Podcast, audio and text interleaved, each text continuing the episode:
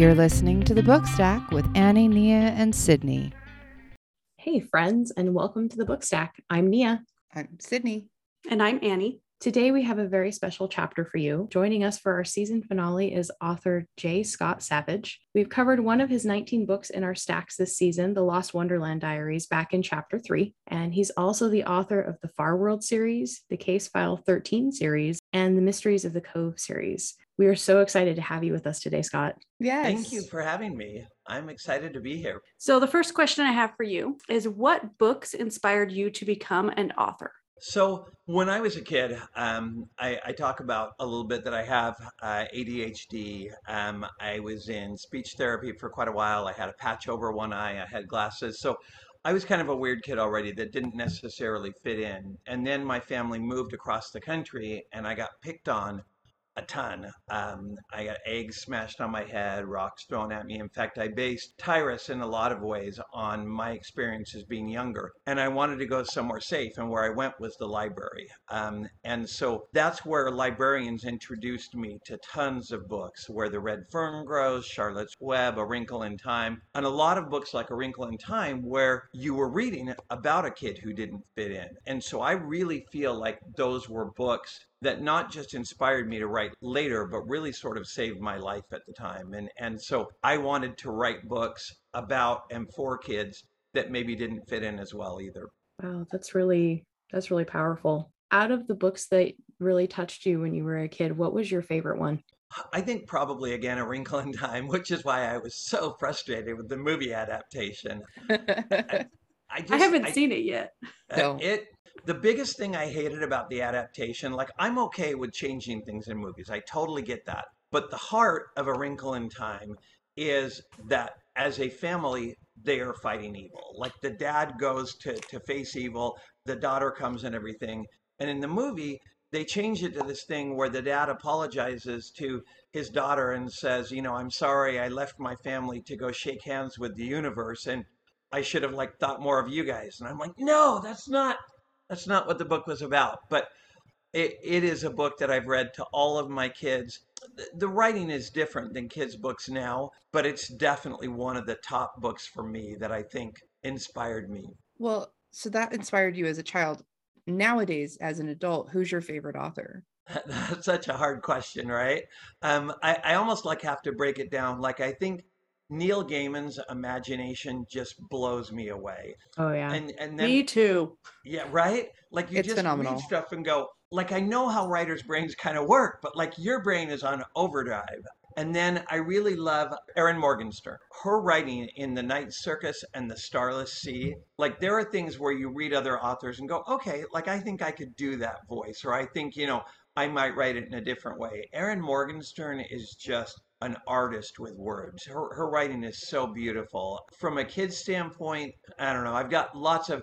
I, I love Rick Riordan's Percy Jackson series. Obviously, J.K. Rowling is is amazing. I mean, just her characters and, and settings are really great. I have a good friend, Shannon Messenger, who wrote Keepers of the Lost Cities. And I think she does a really great job with sort of aging kids up, kind of like J.K. Rowling did with the Harry Potter books. So those are some of my favorites. Okay, so what inspires your stories? So I think that authors have two main ways of approaching a story, and it's either plot or character. So you'll have someone who says, Wow, what if this happened? And then they figure out the characters who go in. Um, for me, I'm almost always character first. I'll have like the idea, like when I wrote Mysteries of Cove, I started with the idea of kids building a mechanical dragon. But then it immediately went to, okay, what if there was like these two kids, and one of them is super creative but lives in a world where creativity is against the law, and one who has not had a lot of friends and isn't very good socially, who has to cooperate with another kid in order to build this this dragon. Um, when I did Lost Wonderland Diaries, it started with that Lewis Carroll actually had these missing diaries, but then I immediately went to okay, what if we had a, a dyslexic girl who doesn't like reading who gets sent into this world filled with strange words and stories. And so I almost always start with uh, a character who, for some reason, doesn't fit into the world that they're in. And then the conflict sort of goes from there. Do you feel like that is based off of your experiences of, of not fitting in? Do you do you just put like a piece of yourself into each book? I, I think you do, even if you're not doing it intentionally. I mean, as an author, you don't want to be heavy handed. Like, you don't want to come back and have a message. But at the same time, I, I think you put part of yourself in. Like, I'm doing a. Um, I'm doing a graphic novel with Brandon Dorman right now, kind of a, a I, I guess you call it like a hybrid graphic novel, sort of like a, like Last Kids on Earth or Captain Underpants or Dogman, you know, where Yeah. lots of illustrations all the way through. And the idea is that it's kids playing football against aliens in space for the fate of the world. Okay, so like that's the big concept. That sounds Um, awesome. Okay. I'm excited already. It's it's like I I got to see some pictures and I was just like, oh my gosh, these are so amazing. So I'm really excited about it. But when we talked about it, I said like like I think I think a book like Captain Underpants is great because it gets lots of kids reading, and anything that gets kids reading, I'm in favor of. But from a message standpoint, like there's not a lot to it, and so I wanted to have a kid whose dad is like the the greatest quarterback, greatest football player of all time. But the kid hates sports and is bad at sports, and he gets drafted to be part of this team that has to save the world.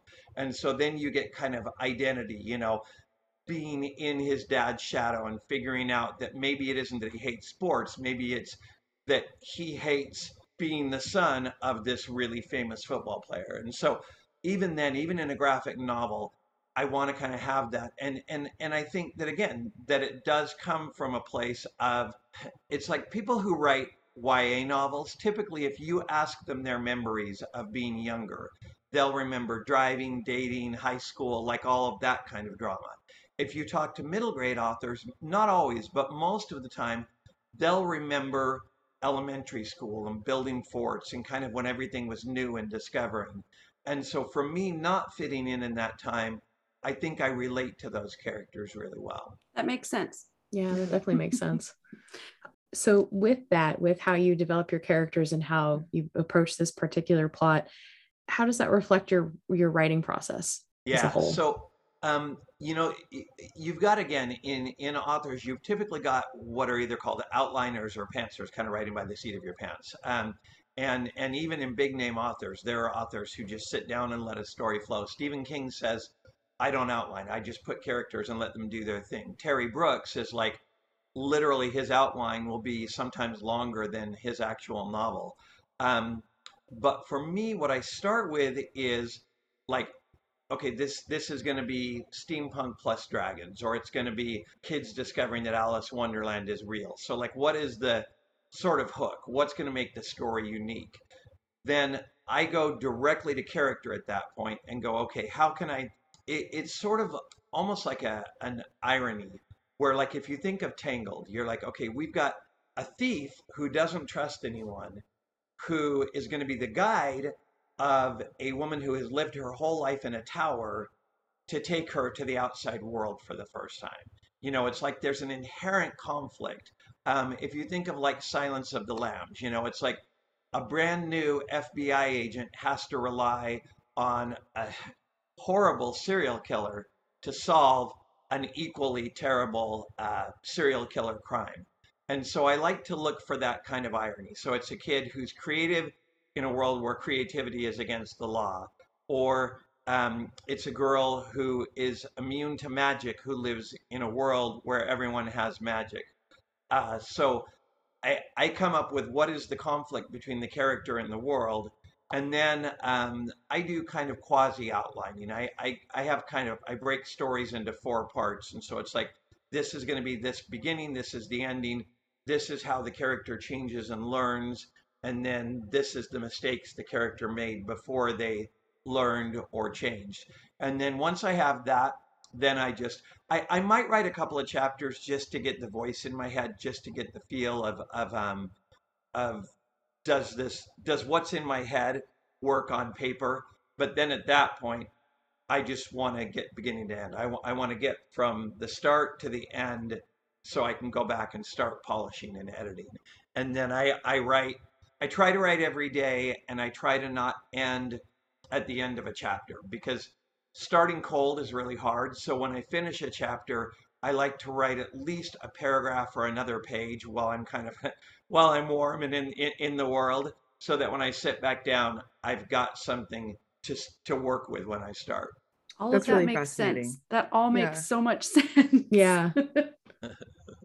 Those are great pieces of information. It, it really is like like when you're first starting out like i tell people don't worry if you write different things. Don't worry if you don't finish stuff.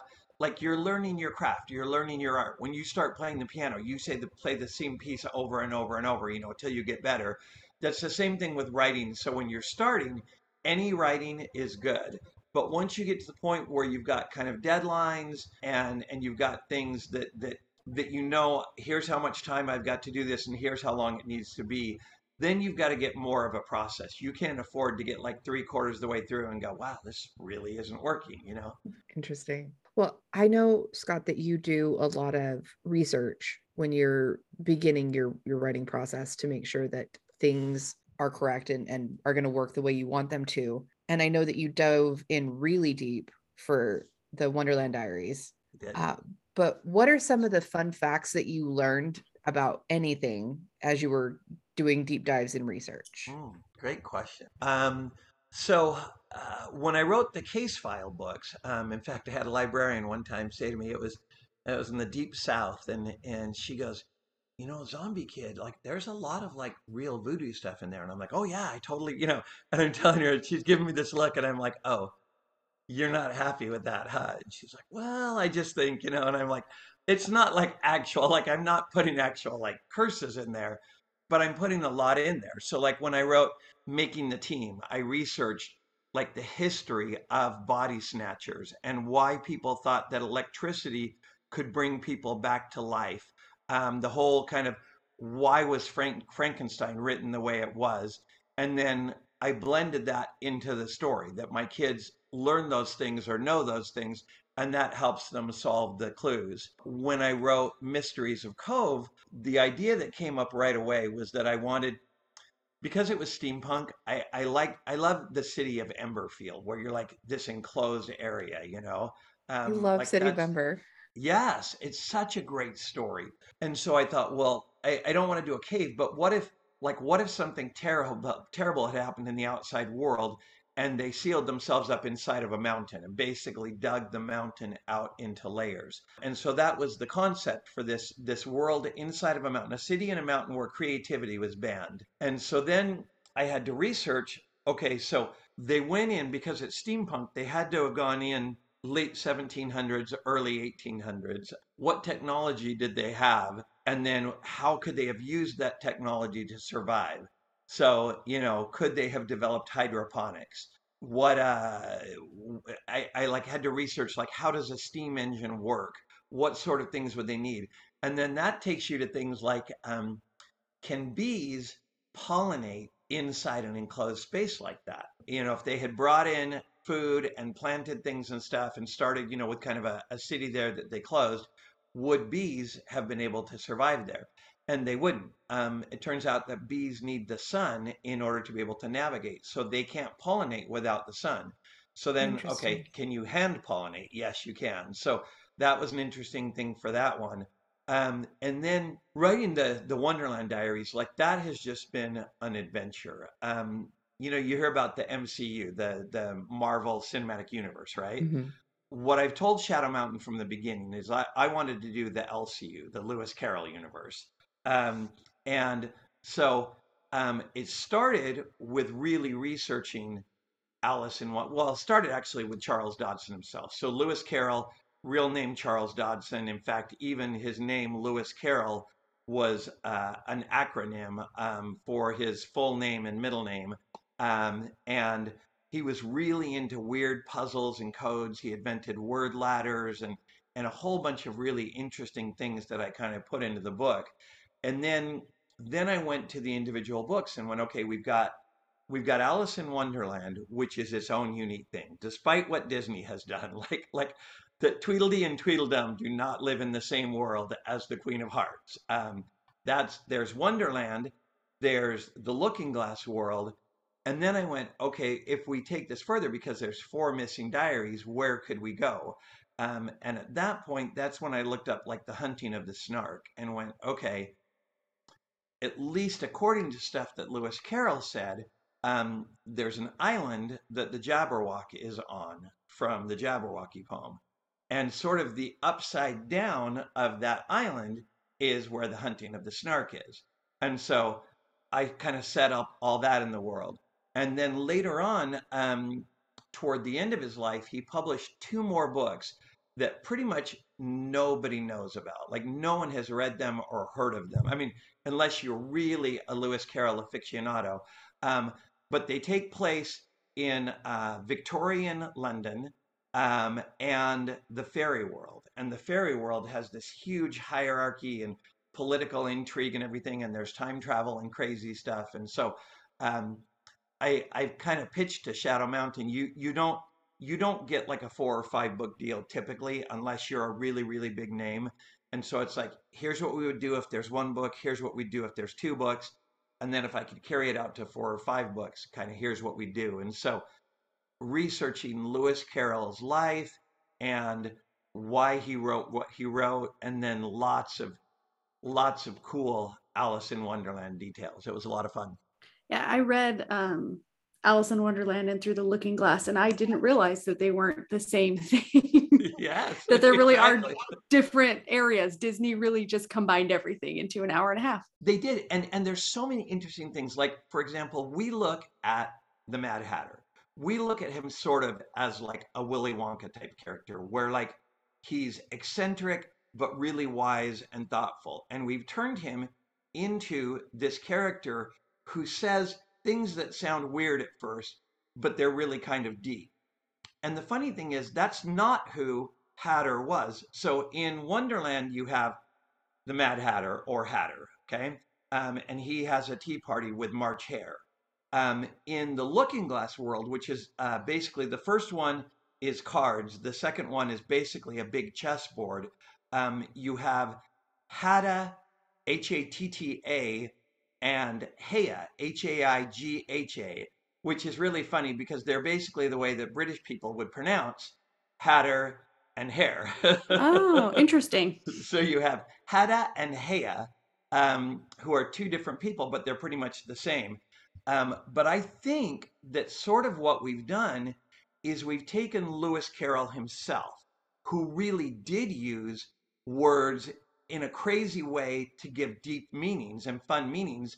We've taken Lewis Carroll and turned Hatter into kind of who Lewis Carroll was. And and it makes him a really fun character to write because you know, we love that kind of character. We love these characters who teach really deep things in unexpected ways.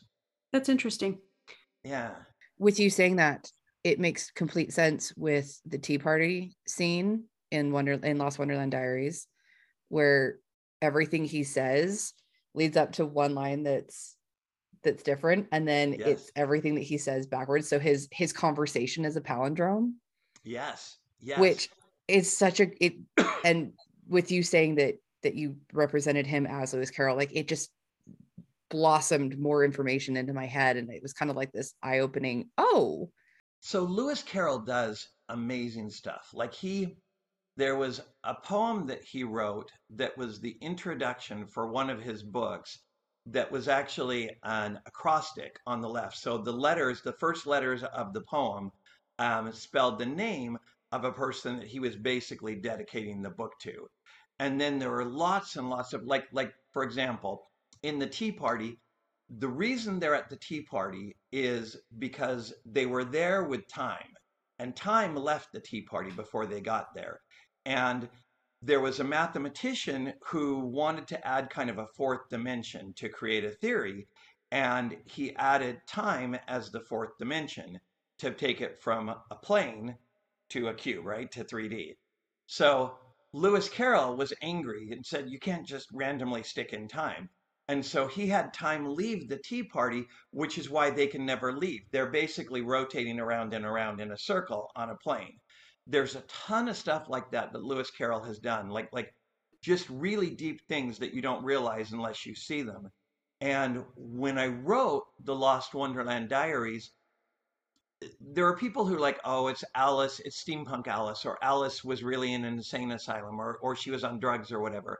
I didn't want to do that. For me, it's like I really, if you ask me my favorite book of all time, it would be Alice in Wonderland because there's so much logic and imagination being balanced in it. Um, so when I did some of the poems, like I did that one, which again was really hard to do. Can you do a conversation where the first line and the last line, like they're exactly the same, but in a way that the reader wouldn't notice it, you know? So like that was the challenge.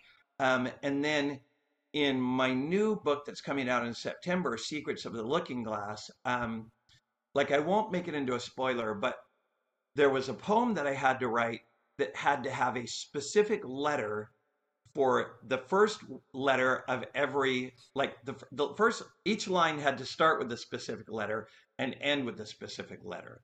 So i have to start with this letter and then to keep them rhyming that means that you have to go rhyme rhyme on line one rhyme rhyme on line two because you've got different last words.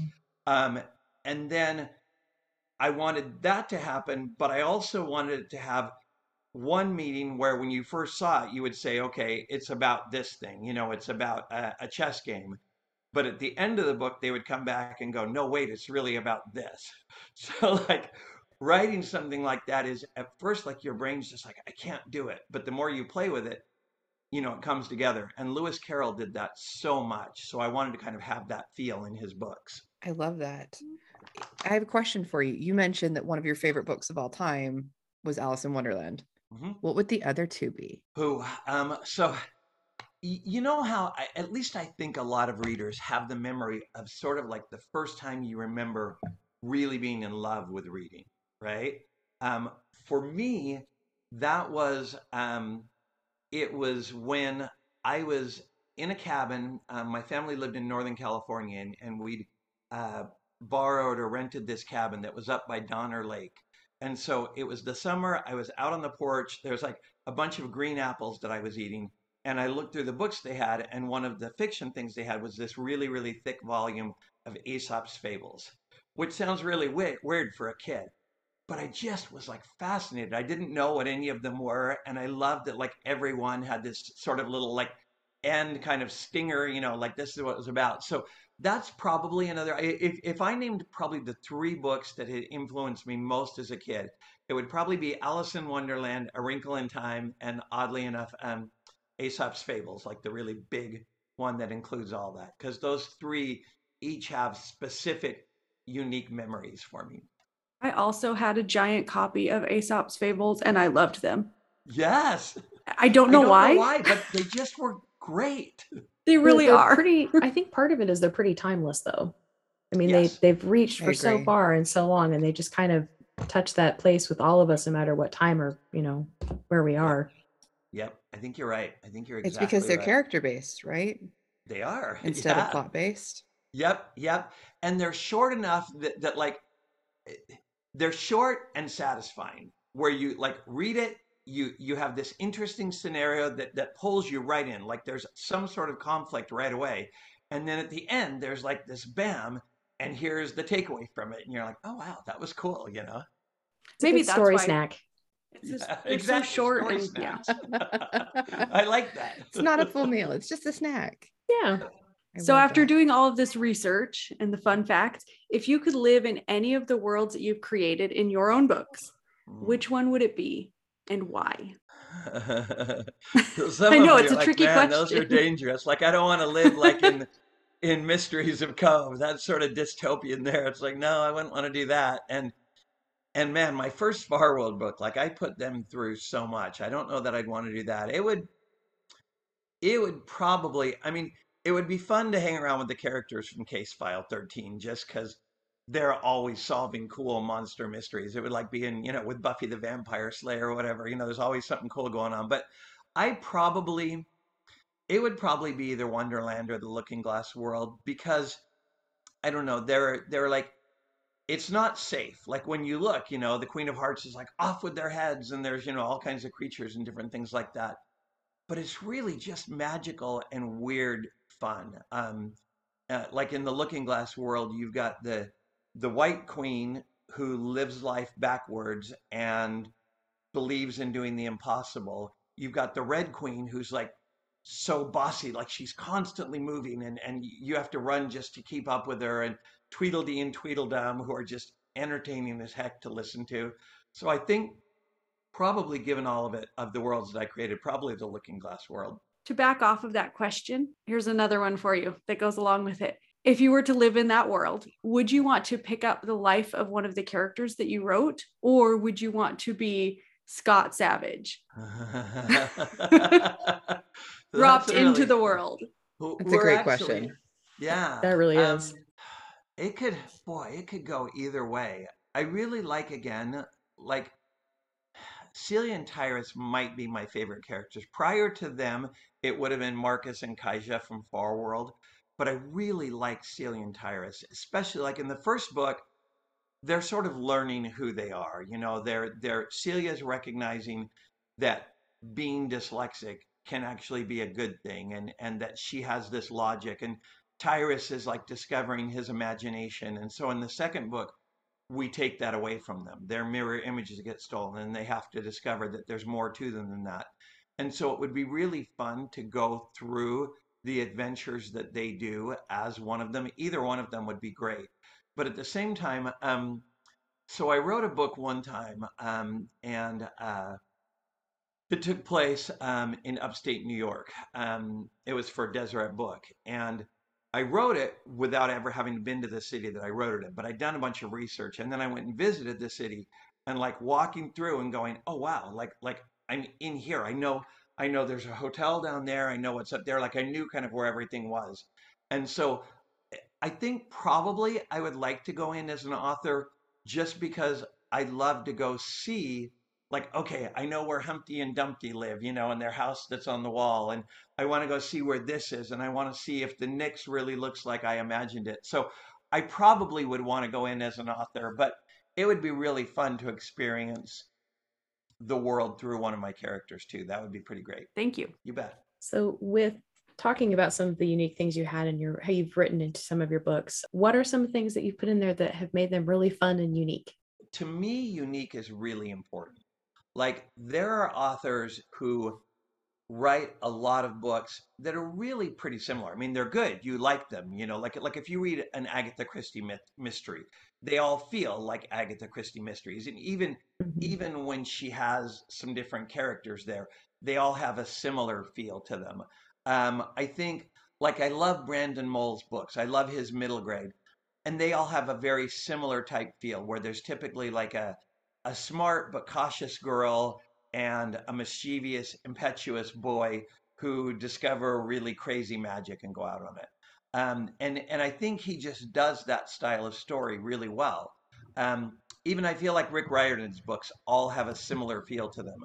For me, anytime I start something new, I want it to have a unique feel. So, um, like Farworld, it, it was the first kids book fantasy that I'd ever written. I'd never written kids' books or fantasy, and I didn't think I could actually when I started it. But after that, um, the case file books were I wanted them to be like X Files for kids. So not the straight goosebumps. Like they're scary, but they're solving. Like there are real monsters there, and and they're out figuring out how they came to be and what they're going to do. When I did Mysteries of Cove, the initial thought was steampunk plus real dragons. Like that's a weird genre mashup, but it's kind of like Reese's Pieces. Like as soon as we introduced that, they were like people like as soon as I heard it was steampunk and dragons, like I was sold, you know. Um, and then Lost Wonderland Diaries. Um, what I was really looking for there was that Charles Dodgson really went to Wonderland and Wonderland was a real place and the stuff that he wrote about like those were really there. And so that's the thing that I've gone for with that series to sort of make it stand out. But I also uh, one of my fun things when I wrote um, when I initially wrote the Lost Wonderland Diaries, I turned it into my publisher and they're like, "Okay, like we like this, but you're basically just having Celia and Tyrus experience all these things that Alice does." And I'm like, no, like there is stuff they go to, but like you know, the arithmetic wasn't there and this wasn't there and, you know, the headless ball like I'm Annalise sings. And they're like, wait, hang on. The arithmetic with the swimming numbers and all that, that wasn't in Alice in Wonderland? And I'm like, no. And they're like, okay. Good job. yeah, I know, right? you seamlessly brought new things in. Yeah. And they said, we're going to have to have Tyrus pointing out things that aren't from the books just because it feels exactly like it feels like it had to be from Lewis Carroll, which was a really huge compliment, you know, as I wanted that I wanted that feel in that world. And then I've got um, two new books that I'm working on um, right now um, that neither of them. So one, um, it hasn't officially been announced. Um, we're still putting together a contract for it. The other one is one that we're just going to be shopping. Um, but one is I describe it as a um, fifth grade Indiana Jones set in an elementary school done in a film noir voice. So Oh, wow. yeah, so it's first person, and he says stuff like you know like fifth grade changes a kid, you know, or you know. education is a fickle mistress like that's the words you know it's, it's the way the kid talks you know um, and so that one I, I wanted like the thing that'll make it unique is that it's a kid solving mysteries in this school, but his voice is really like again, if you put Indiana Jones into Humphrey Bogart, like that's what you'd get, you know. So that's That that's sounds the feel of awesome. Yeah, I'm so excited. it is a fun one. And then my newest one, the or the the graphic novel that I'm doing, that was again tricky because in fact I had a friend who I showed some pages of this graphic novel and he had read Lost Wonderland Diaries and he's like, if I didn't know that you had written those both, I would swear that couldn't be the same author. Um, because in in books like The Last Kids on Earth, um, it's very it's like 13 year old stream of consciousness first person you know? It's like that's me over there and this they have a bunch of hot dog stands over there and i totally don't know why like they have more hot dog stands than burrito stands because burritos are way better. But you know then like that's just how they talk and and so you're like okay it's almost all telling.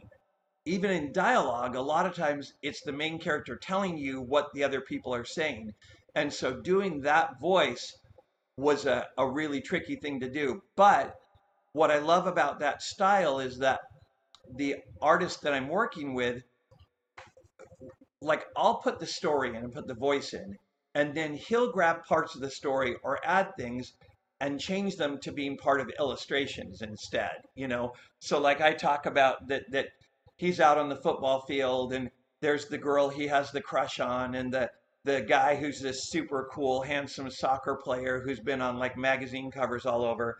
And my artist like takes him and the soccer player and has like kind of a bullet point of comparing the two of them you know? I like this he likes this my favorite town you know? And just those kind of things. And so it's fun to see at least as much of the story being told in the pictures as you get in text. Like the total text for the entire novel of that um, will be about 20,000 words, which is Oh, way, way shorter than I usually Yeah. do. So, It sounds like that's going to be a good combination of artwork and text. really, really fun. And that's, I, so when I talk to librarians, which I do a lot because I'm, I'm on tour right now and we visit a lot of schools every day. And, and you kind of ask, like, what are kids reading? What are they interested in? What do they like? And there's a lot of things, but I think that right now that hybrid graphic novel, so it's not the full on comic book page, but it's where there's so much of the story being told in pictures, they just can't keep those on the shelves. And I feel like that's a really, you know, you have gateway drugs, right? Like I feel that's a gateway read, you know, that that's a great way to pull kids in and get them interested. Plus there are there are kids just like some people do better with audiobooks than than print books. Some people do better with more visual. And so if we can bring them in and catch those readers, then then they're still going to get a great exciting story, but it's going to be something that appeals to them more. I've noticed Awesome. too that a lot of the books that we read in high school or as children are now being adapted to those types of graphic novels. Yep. Yeah. Yep, that's exactly right. That's Yeah. exactly right. You're seeing a lot of that happening. hmm Well, Scott, what are some of the ideas that you've put to ink that you are most proud of? Like you sit back and you're like, oh, that was really clever. I'm so glad I thought of that. um, I so I, again, I there are things that I like doing that I haven't seen anyone else do before. Like you talked about the chiasmus, right? The the first line, last line, coming up to that thing, and I, the idea came in. the The idea for that actually came in. So there's I love like scary stuff, um, and there's um, a Netflix series that I think is just so brilliantly written. Um, it's The Haunting of Hill House, and the very last episode of it is a very redemptive episode, and there is this ghost they've been seeing the whole time who starts by saying like three or four words and then part of the story goes on and then this, those words expand a little bit and they start to fill in and then a little more happens. And by the end we see what those four words meant and how it ties into the whole thing. And i like i love playing with words. And so when i saw that i was like oh i want to do something cool with that where the words themselves have a meaning. And so that's where I came up with the idea of, of that conversation.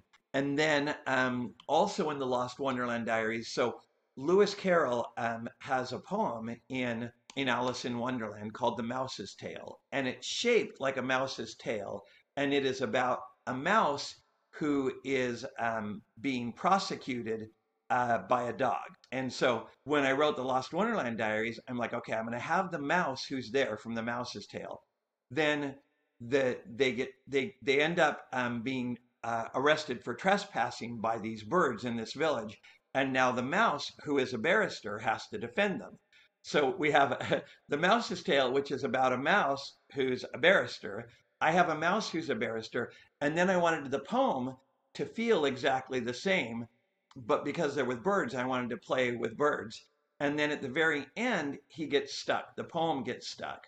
So because he was in the arithmetic and he got math knots in his tail. And again, like as a weird, weird Easter egg, Lewis Carroll did in a magazine, he did word problems, you know, math problems that were word problems that people tried to solve, and he called them math knots. And so a lot of those stories were actual math knots that he did that people solved. And so it's like, okay, I need to write a poem that'll fit in the same way as the mouse's tail, that'll be an actual defense, like something when you read it, he's actually creating a defense for them, but it'll have bird puns in it.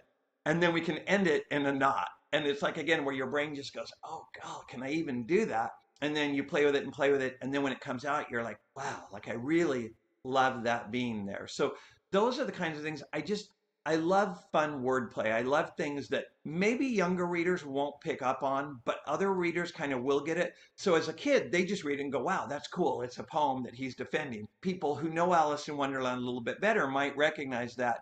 And then if you have people who really know Alice in Wonderland, like there's different levels that you're getting. I also did so in The Secrets of the Looking Glass, book two of this series, In which is coming out in September, right? In September. Yep, yep, in Perfect. September. So that's based on the second Alice in Wonderland book, which is Through the Looking Glass and what Alice found there.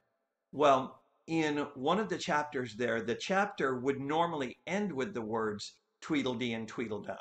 So literally, those would be the last words of that chapter. But instead, he leaves that chapter hanging, and the title of the next chapter is Tweedledee and Tweedledum.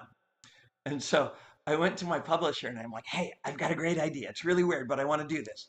I want to have every chapter in the book end with the title of the next chapter.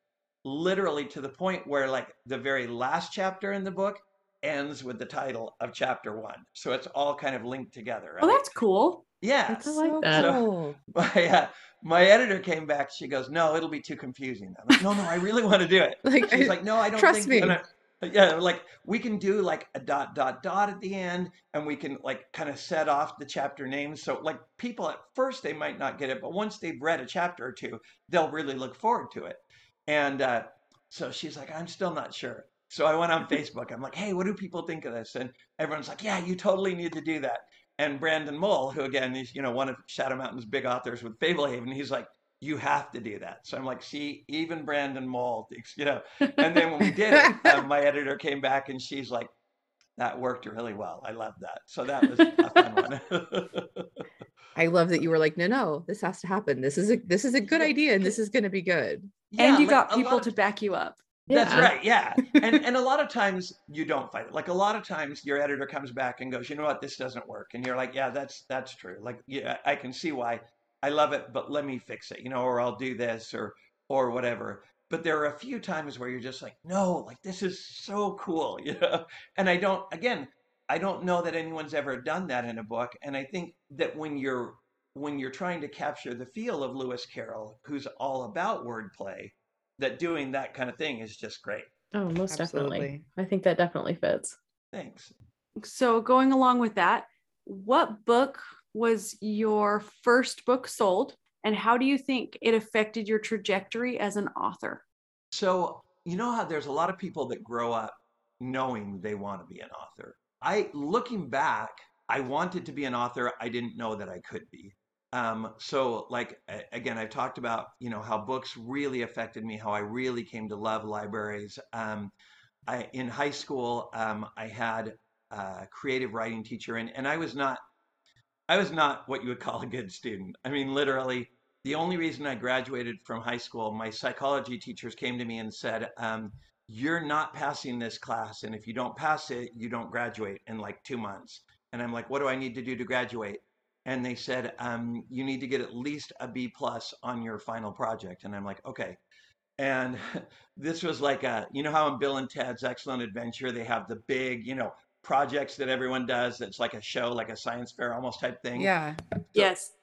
this was how it was. Like people did, it was all big group projects and studies and surveys and movies, and, and they'd all present them and take turns and stuff.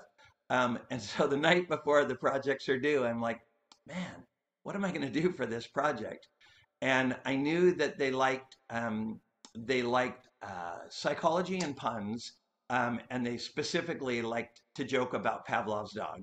So I wrote, I hand wrote, like I literally still have it, didn't even type it up. I hand wrote, complete with misspellings and everything, uh, a 10 page paper called Pavlov's Dog, a doggone good biography that was 10 pages of dog and psychology. That's amazing. in, they loved it. They gave me an A plus, you know, all kinds of, you know, laughy faces and stuff.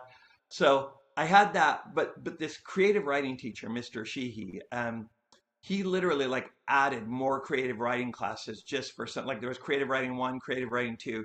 He added a creative writing three just for some of us that really liked writing.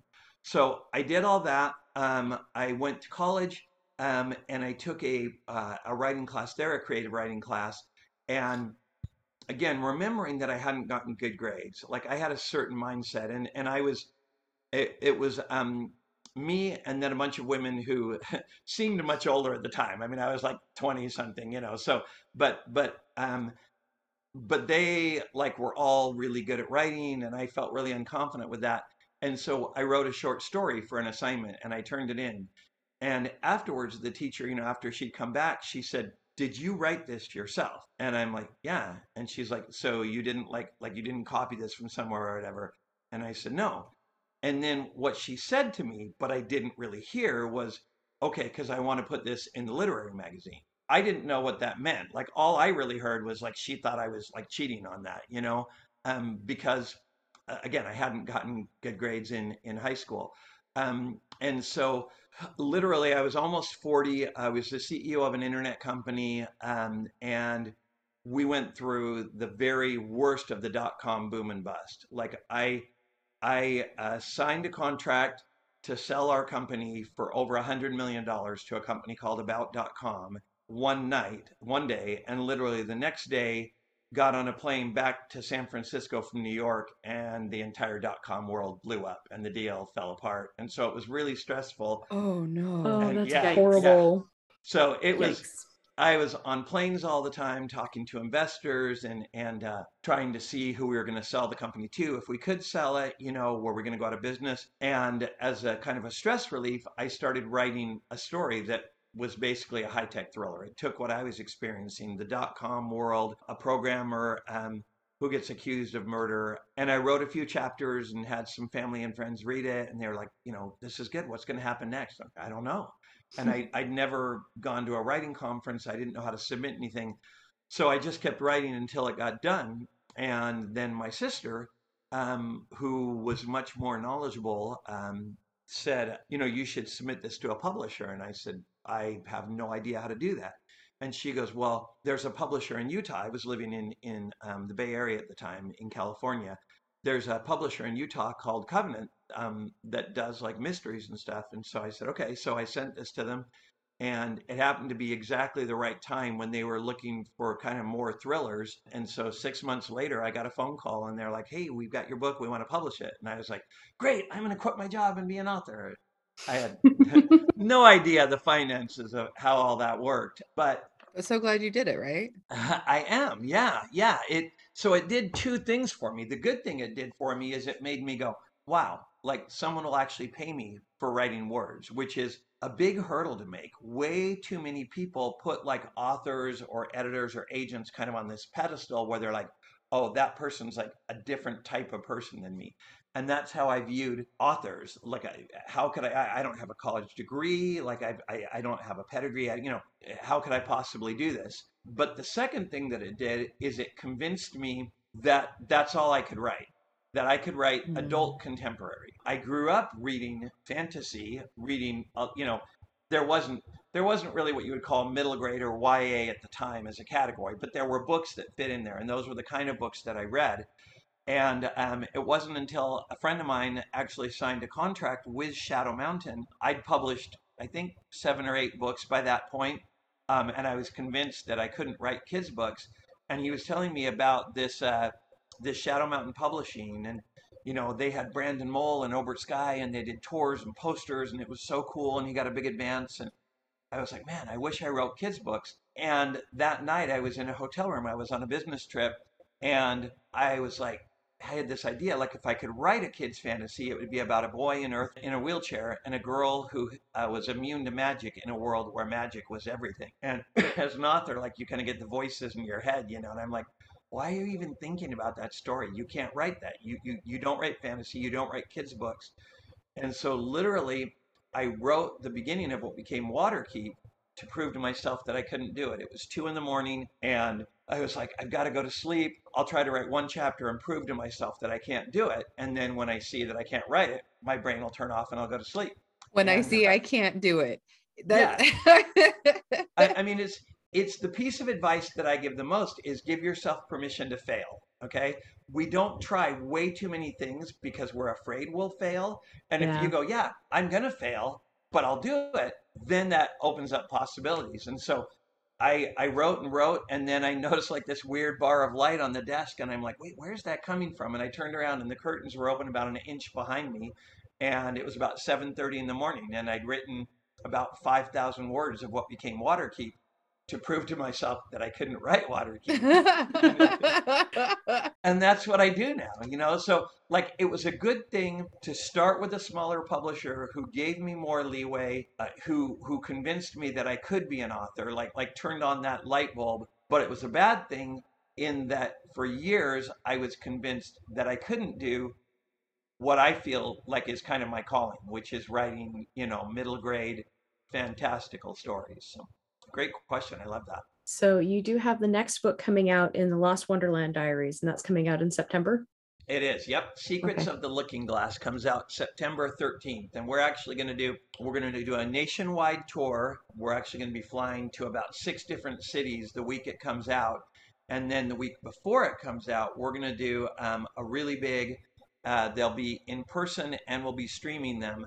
Uh, a couple of big kind of launch party shows. Um, so in in Secrets of the Looking Glass, the, the Red Queen and the White Queen, their armies have been fighting forever on this kind of chessboard type land.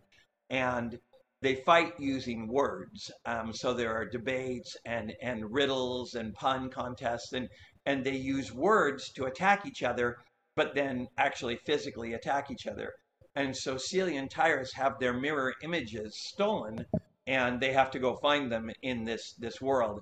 And so we're going to do a big show where Celia and Tyrus have just finished saving Wonderland, and I come to warn them that there's a lot more going on, and instead of their mirror images getting taken, uh, mine does, and now we have to go into the Looking Glass world because if I've lost my storytelling ability, then the second story can't happen, and the best way to do that is to get a bunch of storytellers. So we're going to have a bunch of authors who come and take part um, in the show, and then we'll have audience members who come up with like pun subjects or debate subjects or riddle subjects and then the villains and the authors have to face off against each other you know with like I love this like, so much. contest. That is going to be amazing. So fun. So Yep, you really and are then we'll hopping into your own it. book. It's exactly, yeah, yeah. It really, it really is just it. Brandon Mull started doing that in Utah. These big shows, and they're so fun because it's it. So it's a great way to launch a new book. It's a great way to get other authors involved. So we've had a chance um, to get some other uh, diverse voices who are from Utah, middle grade authors who are going to take part.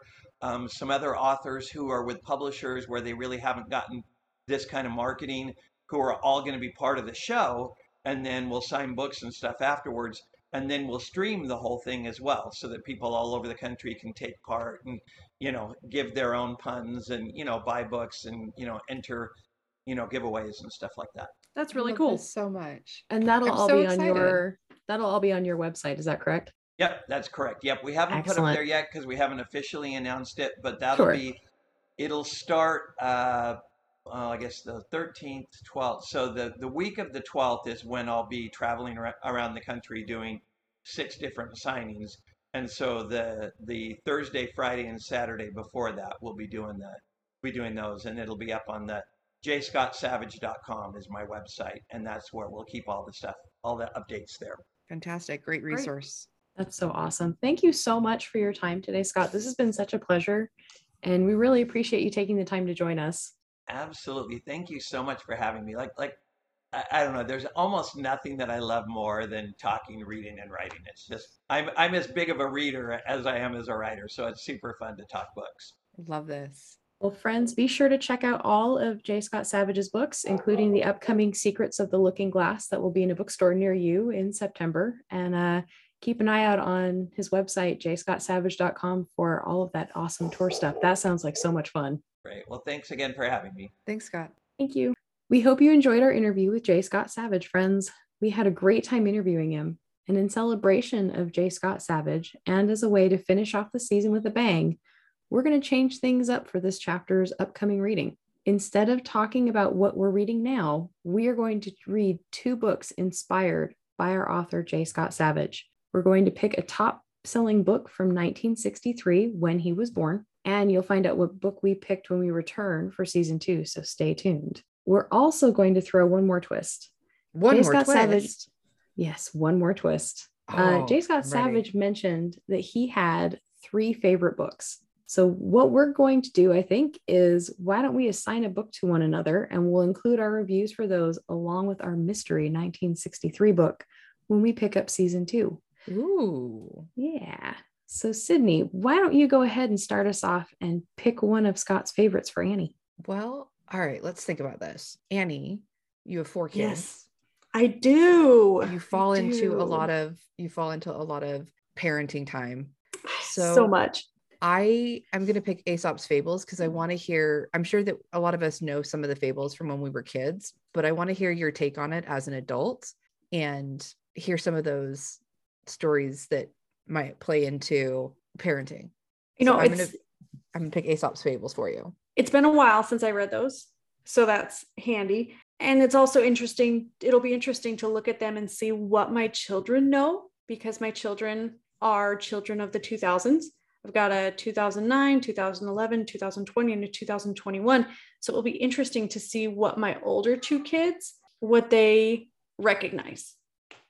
Nice, nice. So I'm looking forward to that. And I will probably read a lot of them out loud to my children because I'm really bad at that and need to need to do better. So thank you for starting a habit also. You're welcome. I, I'm sure I'm sure you do more than you think you do, but that's going to be a lot of fun with the younger ones. Yes. it will be fun. I think my two year old will really enjoy that. All right, Nia, you ready? I am.